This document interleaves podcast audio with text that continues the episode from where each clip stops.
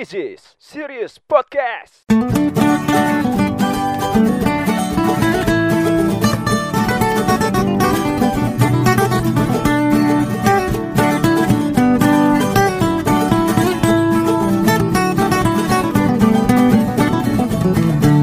Ini dia, selamat datang di Sirius Iko Ramadan ya. Sudah di tag ya, sudah di record. Keren. Dia tiba-tiba aja sih. Orang belum siap. Keren. Halo, selamat pagi, selamat siang, selamat malam nih buat yang mendengarkan. Ya, buat para Sirius Mania. Kagak dong, itu kayak di TV sebelah dong. Oh iya. Serius mantap. Mania. Gitu sama ya. Aja. Iya, ya maaf. Aduh. Masih bersama Sigit ya. Terus juga ada Rio. Mana nih suaranya? Goblok. Iya. Tidur anjir. Goblok. Bersama Gus Pri juga. Ada dong. Wah, bersama Iqbal. Yuhu. Semoga di obrolan kali ini kita tidak menemukan perpecahan kembali ya. Sangat membuang waktu soalnya. Amin. Ya. Alhamdulillah. Tapi gue mau itu loh. Apa? Lu emang tetap ada yang pecah. Gue misi gue kan gue kasih tahu. Gue harus ada yang pecah dulu gitu loh. Anjing. Persahabatan. Harus ada yang cerai. Lu emang silsilah keluarga lu dari Abu Lahab ya emang. Elit global lu. Konspirasi elit global ya. Konspirasi elit global anjing. Terus juga bersama ya si keluarga Sultan. Inilah Rizky Syahyu. Yeay. Enggak dong, jangan dong. Dia mana tahu. Tapi gua aminin aja kali ya. Iya, aminin. Nah guys, karena di Ramadan ini kita tidak bisa memungkiri. Ya, kita ngebahas apa nih, guys? Iya, kita itu tidak bisa memungkiri kalau di Ramadan ini kita kenapa, guys? Pasti sama kayak bulan-bulan lainnya. Gitu. Pasti aura-aura brengsek kita itu akan keluar gitu. Kita itu pasti akan ada kenakalan-kenakalan pas kita di Ramadan kayak gini gitu. Nah, kalau obrolan kalau untuk temanya nih, kalau untuk tema ini kita ceritanya itu masing-masingnya dari yang kalau kemarin kan tuh tingkatannya dari yang miskin sampai yang sultan tuh. Nah, kalau sekarang tuh dari yang alim sampai yang brengsek. Nah, kita mulai dari yang alim banget dulu nih. Gus Pri ya. Nah, gitu. Sama aja. Ini gua beban banget kayaknya. Emang ada yang bilang lu paling brengsek di antara kita. Kagak kan? Gua udah tahu isi otak pada semua ini. Lu tuh menjerumuskan gua, lu menumbalkan gua lu semua.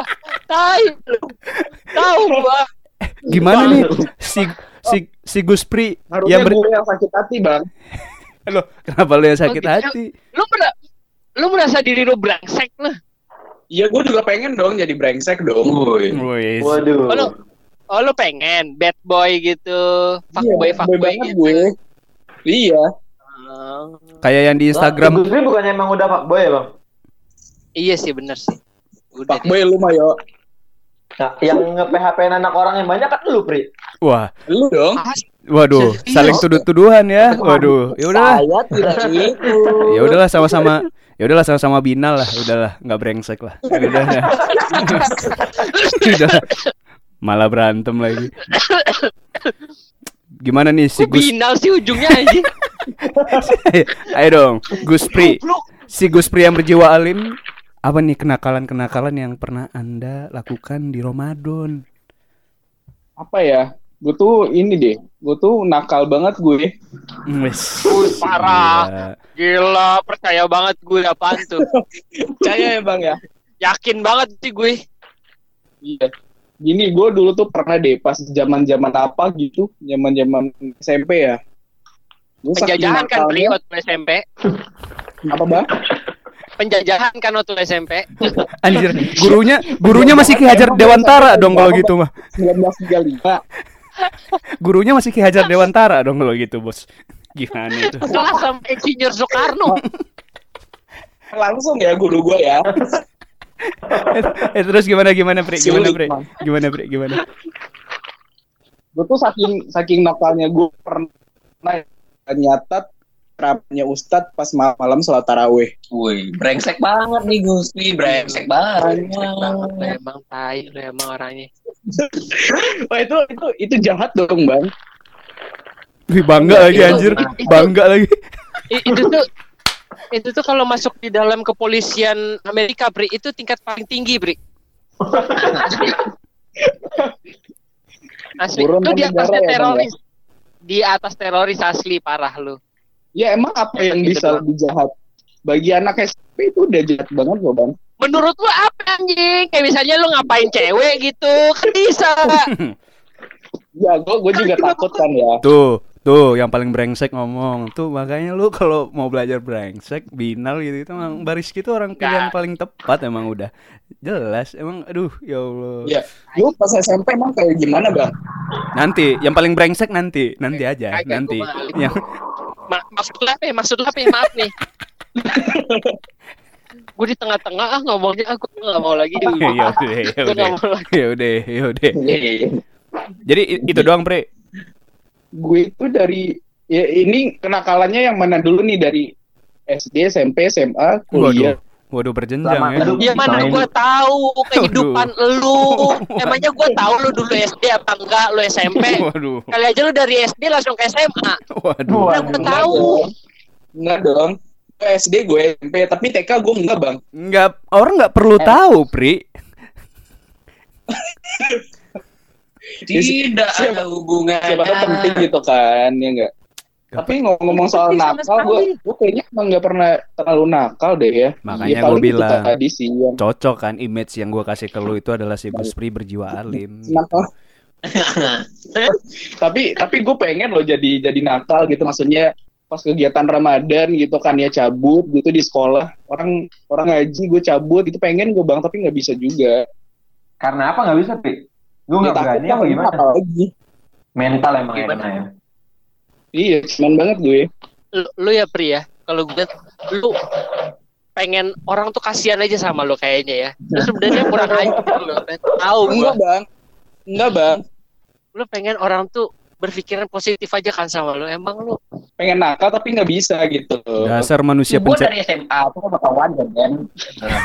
Wes. Bakawan kalau jadi tujuan. Wah. Bor ya tuh lewat kosan tuang kakinya. Diselengkat kakinya anjing goblok. Di tackling ya. Aduh.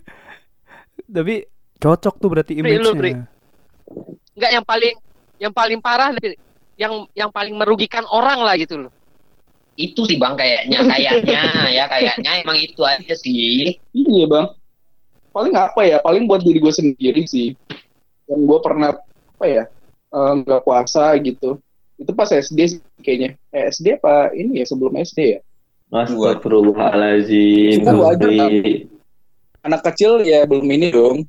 Belum apa? Belum kuat puasa penuh gitu loh. Lu jangan salah, Sigit lu waktu kecil 2 hari 2 malam dia puasanya. Gila aja lu dari sini atau karena ekonomi. Kalau nggak salah dulu dia Sigit cari ini dan cari apa sih namanya ilmu kalau nggak salah. Wangsit ya, dari wangsit deh. Dari wangsit deh. Apa ya? Tapa. Hancurnya nggak tuh? Anak Depok. Bertapa hancurnya. Ini anjing, gue lagi males mikir bang. Tapi karena Iqbal tadi sudah self-proclaim dirinya itu ngerasa bandel, nakal di bulan Ramadan. Woi, apalagi ini asal yang denger tahu nih ya.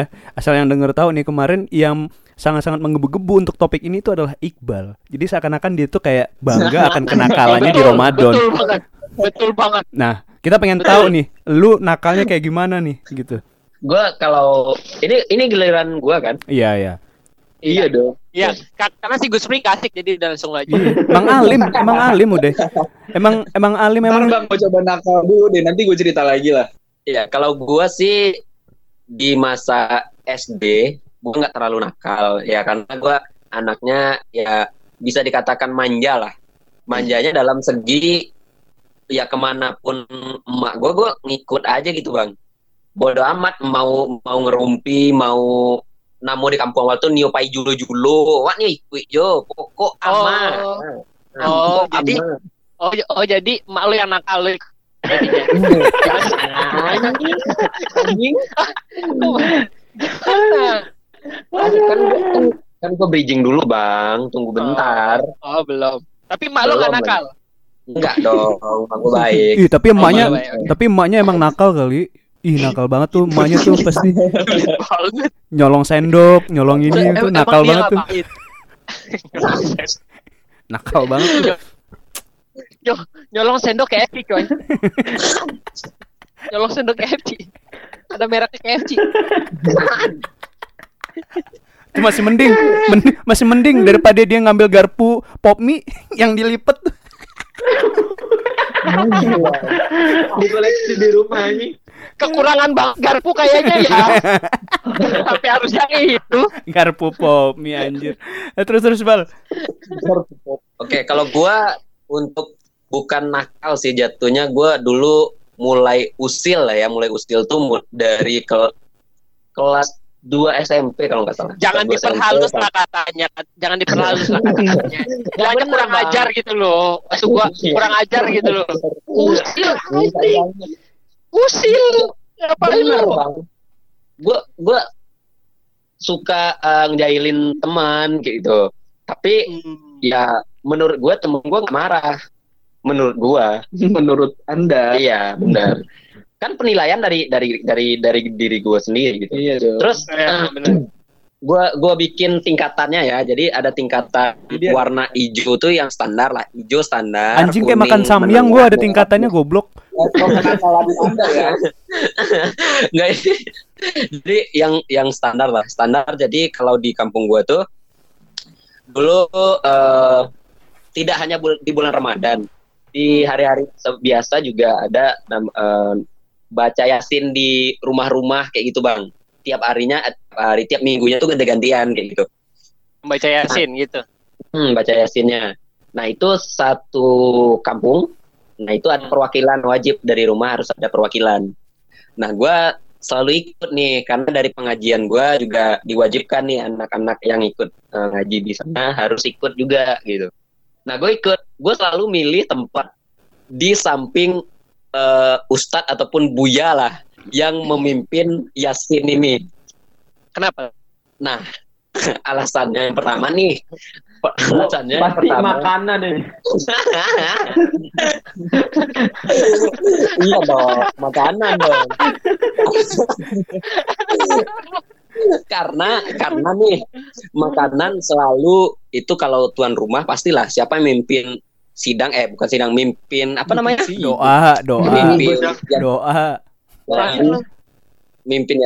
mimpin tahlilan atau yakinan ini selalu dikasih yang lebih istimewa kayak gitu. Nah, itu poin pertama. Poin keduanya, si Buya ini atau Ustadz ini dia selalu jaga image biasanya jaga.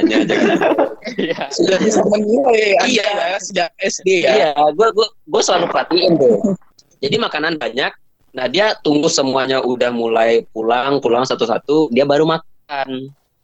Nah, gue tunggu nih momennya dia pas lagi ngomong sama bapak-bapak kelurahan. Anak-anak yang lain udah pulang, udah beraktivitas lain, lu tetap stay untuk makanan itu, Bal. Gue masih nunggu, Bang. Astagfirullahaladzim, ya Allah. Nah, ini dia ada positif sama negatifnya, Bang. Negatifnya gue ya usilnya itu dalam kategori kayak gini. Tetangga atau bapak-bapak kampung yang lain, gue kan bawa sarung nih. Makanannya ya gue sarungin lah. Gue bawa nih. Gue pulang. Itu negatifnya. Jadi positifnya gue bawa pulang bukan untuk gue, untuk keluarga gua kayak gitu. Lu siapa Robin Hood? Siapa lu? Ya itu kan standar. Itu kan masih ya kelas-kelas ya kejahilan yang karena dengan setiap gua ikut pergi kayak gitu, buyanya selalu ngehindar dari gua. Ini bocah ikut mulu, gua enggak dapat makanan bangsat kayak gitu dia. Beneran, serius. Setiap gue duduk sama dia, ini beneran kalau bahasa Minang itu duduk pada kayaknya mah Atuh gitu. Amangan terus tuang rombongan kapal. Kayak gitu ya. Kayak dia enggak jatuhnya sir sih jatuhnya mangga juga di situ. Kok orang-orang gae, ada juga semua kawan di situ kan. Sebenarnya dia enggak tahu, enggak mau makanannya gua gitu. Lu dari kecil aja muka lu udah ODP ya. Anjing ODP lu ya. Udah barbar dari kecil lu ya, Bang. Nah, itu standar. Nah, kalau yang menengah ke atas tuh kalau di kampung gua ada apa namanya? Sebelum berbuka puasa, itu gua ada nama permainan tradisional. Gue rasa setiap daerah permainannya kuda lumping nggak? Bukan dong. Ada sebuah permainannya asik sekali. dari mungkin semua daerah ada nih permainan, cuman namanya beda-beda. Kalau di kampung gue namanya badia sumbu. Oh, lelo kalau di daerah gue namanya itu. Pakai bambu. Dulu namanya basoka. Dulu itu kan dia dari bambu bang, dan jadi bambu ini nanti dibikin sedemikian rupa, lalu diberikan amunisinya itu adalah minyak tanah ataupun karbit. Nah, kalau minyak tanah itu kayak untuk standar lah. Minyak tanah itu untuk standar. Nah, kalau untuk suara yang cukup menggema dan menghebohkan satu kampung emak-emak itu kalau mau pakai karbit. Nah, jadi gue usilnya bukan gue yang mainin karbit bang, jadi gue tetap pakai amunisi gue tuh tetap pakai minyak tanah. Siap amunisi perang lu ya. Peluru gue peluru gue masih minyak tanah. Tapi kalau ada temen gue, dia tuh terlihat nakal, tapi sebenarnya dia nggak nakal. Ya nanggung ya, gue bikin dia nakal lah di kampung kayak gitu. Gue isilah karbit di basokannya dia. Dia nggak tahu nih. Dia ngidupin gitu. Pas dia ngidupin nih bang, orang mau buka puasa kan, pas dia ngidupin basoka meledak satu emak-emak keluar rumah semua. Woi, goblok. Woi, jangan melibian tuh, gitu ya kan. Kami nggak ada kami diam sadoan kok. Nampak lah, babusianan pacah. Artinya pakai karbit lah. Babunya pacah. Anak iku ang lumada, aduh, mada cuma aja, aduh mada kecil kamian. Goblok. Aduh. Pasti mama di kampung lu itu pada kayak, "Hah, apaan tuh?" gitu kan. Padahal suaranya kenceng banget kalau karbit ya. Gua pernah juga tuh bambu segede-gede paha lah itu. Yang pakai basoka-basokaan itu mah. Kalau enggak salah gue itu. Kalau di kampung apa namanya, Git? Kalau di kampung gue itu ini ya, apa ya? Misil pertahanan udara apa? Lupa gue apa? Misil pertahanan udara. Misil pertahanan udara dong. Gue di Korea Utara apa gitu. Pas gue ledakin gitu, buar gitu. Orang pada keluar. Apa itu? Apa syuting Avengers apa ya? Gitu. Jadi kayak ya udah santai aja gitu kalau di kampung gue. Syuting Avengers. Terus bang. Terus kami yang mainin itu kan kalau nggak salah ya, seingat gue kami ada berlima nih. Nah, yang dimarahin terus juga ini sama emak-emak kampung gue ke guru ngaji kami. Nah, guru ngaji kami lah yang menceramahi dia. Kita berempat ya nggak apa namanya? Tidak ikut-ikutan lah gitunya gitu, nggak kebawa gitu. Jadi yang satu tadi dimarahin sama Ustadz ngaji itu. Nah, sedangkan lu yang berempat di Rukiah kan? Iya. Ya karena setannya lu berempat. Aja. Ya itu jatuhnya yang usil yang merugikan orang lah jatuhnya. Ya sebenarnya itu sharing aja, jangan ditiru juga sih buat teman-teman yang masih merasakan permainan seperti ini gitu. Tapi gue ya kayak sekarang kayaknya udah nggak pernah gue lihat sih yang masih main itu. Tapi ada di kampung gue kayaknya masih ada di. Tapi kalau menurut gue sih juga masih ada. Permainan-permainan kayak gitu ya. Harusnya sih kalau untuk Ramadan sih harusnya tetap dilestarikan biar maksudnya itu vibes Ramadannya itu tetap berasa. Ya kayak sekarang nih. Yeah, yeah, kagak ada yang main ya let's say mercon gitu. Kayak anyep aja gitu Ramadannya gitu kan nih. Kayak enggak ada Kayak enggak ada yang main kembang api gitu, kagak ada yang main AK47 gitu. Kayak ada yang kurang aja gitu pas Ramadan gitu. Enggak mungkin dong AK47 lo mau ngapain anjing? Iya, maksudnya biar rame gitu, Bos. Biar rame gitu, Bos. Maksudnya gitu. Terus ada satu lagi nih. Nih yang cukup apa ekstrim aja tuh, cukup ekstrim lah. Kalau gue nakal gue tuh ekstrimnya itu gue seneng aja ngeliat orang susah dulu beneran. Serius emang jiwa-jiwa setannya udah dari kecil emang. Pas Ramadan ada temen gue yang kitanan itu kelas 2 SMP. Nah tadi yang main main basoka atau badai-badai sumbu itu waktu SMA tuh kalau nggak salah ya seingat gue.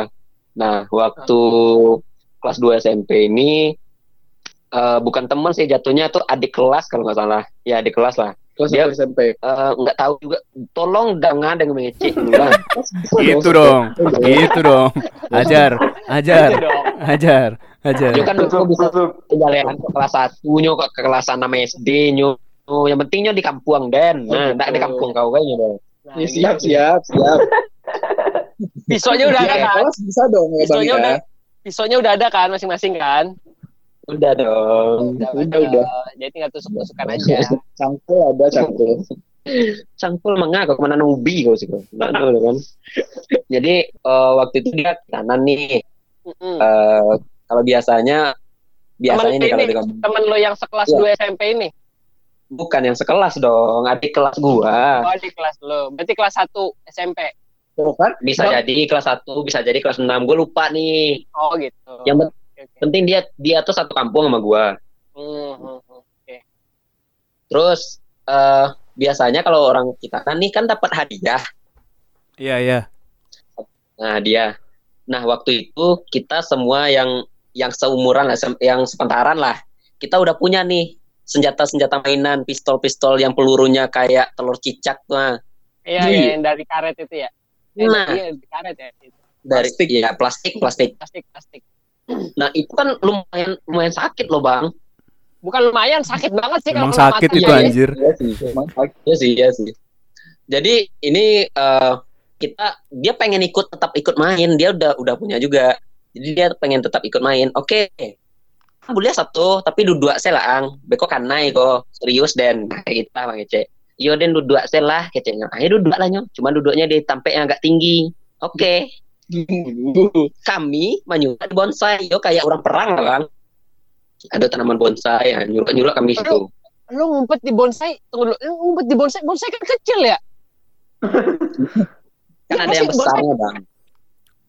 yang besarnya bang. Di kampung gua melestarikan alam bang, jadi bonsai itu udah gede-gede. Oh gitu. Oke ya bang ya. Bisa diterima ya? Bisa. Oke lanjut. Jadi waktu itu dia kan pakai sarung nih. Gua lillahi ta'ala gue gak sengaja gak ada niat gue bang serius gak ada niat gue pengen membidik AK47-nya itu gitu. Udah kebayang anjing. Tunggu dulu nih. Ini maksudnya lo apain tititnya pengen tahu gue. Jadi gini. Jaraknya tuh nggak terlalu jauh. Ini kan pelurunya kan plastik nih. Iya. Yeah. Nah plastik kebetulan tempat dia duduk itu semen.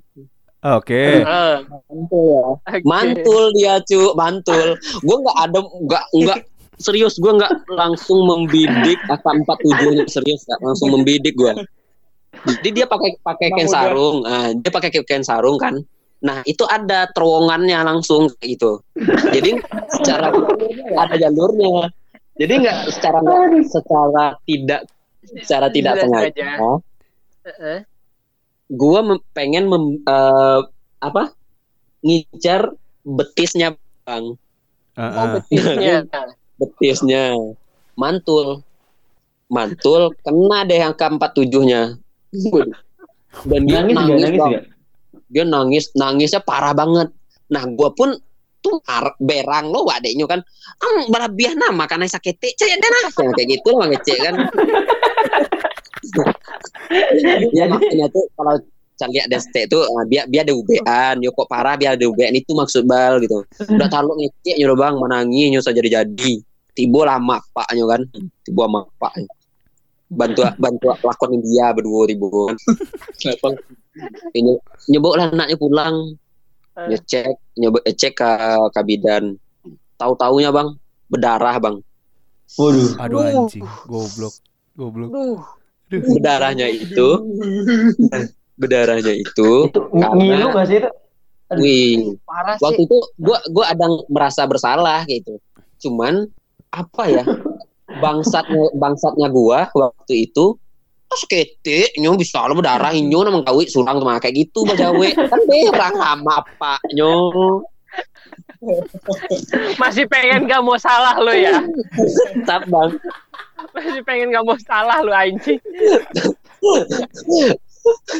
Jadi sampai sekarang bang gua sering candain dia bang jatuhnya kalau gua pulang kampung ya kalau ketemu gua pulang kampung kan sering gue bercandain ketemu anggaplah misalnya Bor kenapa namanya itu ya misalnya Bor ayo bang gitu mbah masih tempang gitu.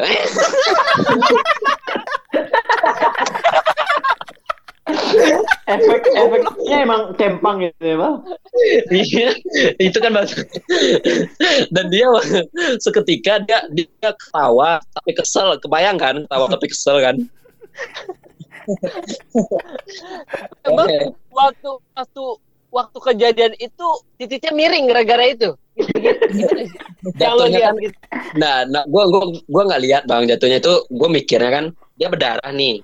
Nah, terus ada juga waktu itu orang bilang dek berdarah tuh tapu dagingnya sakit ece orang kan. Takuca. Ece kawan-kawan bal.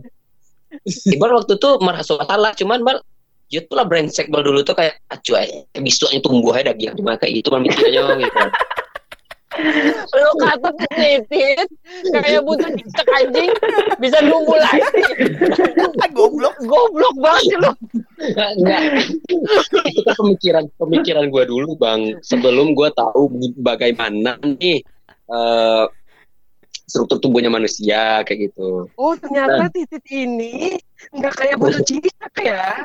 Baru tahu lo SMP. Gobloknya tuh. jadi sekarang ya kayak gitulah gue ngusilin dia kalau ketemu itulah gue tanya Mbak masih tempang itu kalau yang keduanya pas ketemu Mbak lah batanggan peluru warna hijau batang mana tahu nempel belum dicopot kan?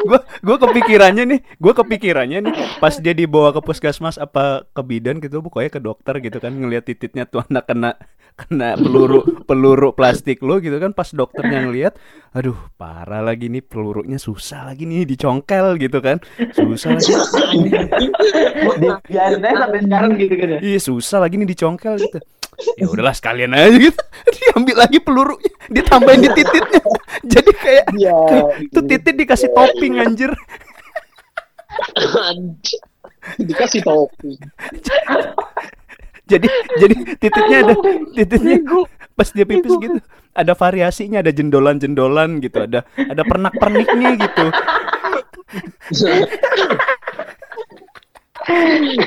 Ini gue belum gue ceritain nih. Gue kemarin kan sempat cerita nih di grup kita ya. Kalau nih kalau gue pernah melakukan nama di kampung gue tuh namanya Patok Kalo. Patok Kalo bang. Patok Kalo ini apa lagi nih? Kala jengking tahu lah. Kala jengking tahu kan? Bahasa lu yang susah banget dimengerti sama orang awam ya kayaknya ya. Enggak ini itu tuh cuman kumpulan-kumpulan kita aja sih yang ngasih nama itu. Iya, udah, makanya namanya di kampung gue itu. Jadi gue jelasin. Namanya udahlah aneh dan emang beradrenalin tinggi gitu.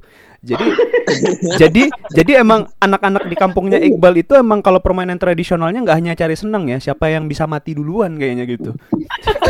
Emang membunuh gitu. Emang membunuh gitu. Emang luar biasa gitu.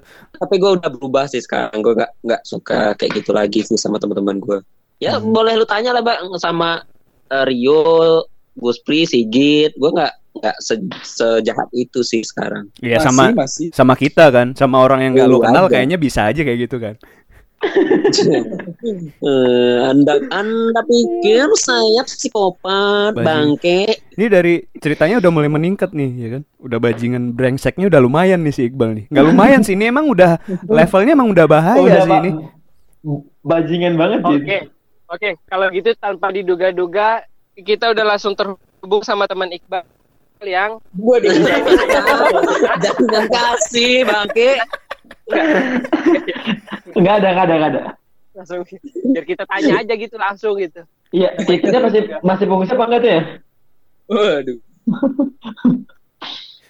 Aduh, Dr. Boyke kalau ngelihat Dr. Boyke nih kalau ngelihat titik temen lu yang digituin tuh nangis dia kali. Masnya jadi bahasan. Jangan kayak gitu dong. Nanti mana tahu nih, gue kan juga nge-share nih link podcast kita. Nanti dia dengar, nanti dia marah dong. Iya, dia sebenarnya kayaknya udah maafin sih sebenarnya. Ya udahlah gue terima gitu. Lagian ya unik aja titik gue gitu. Nggak, lebih bagus lo kasih tahu Bal namanya Bal siapa Bal tuh orang. Jangan dong, dia udah maafin sih Bang. Dia udah maafin, cuman gue nggak tahu nih istrinya udah maafin gue atau belum kayak gitu. Dia udah.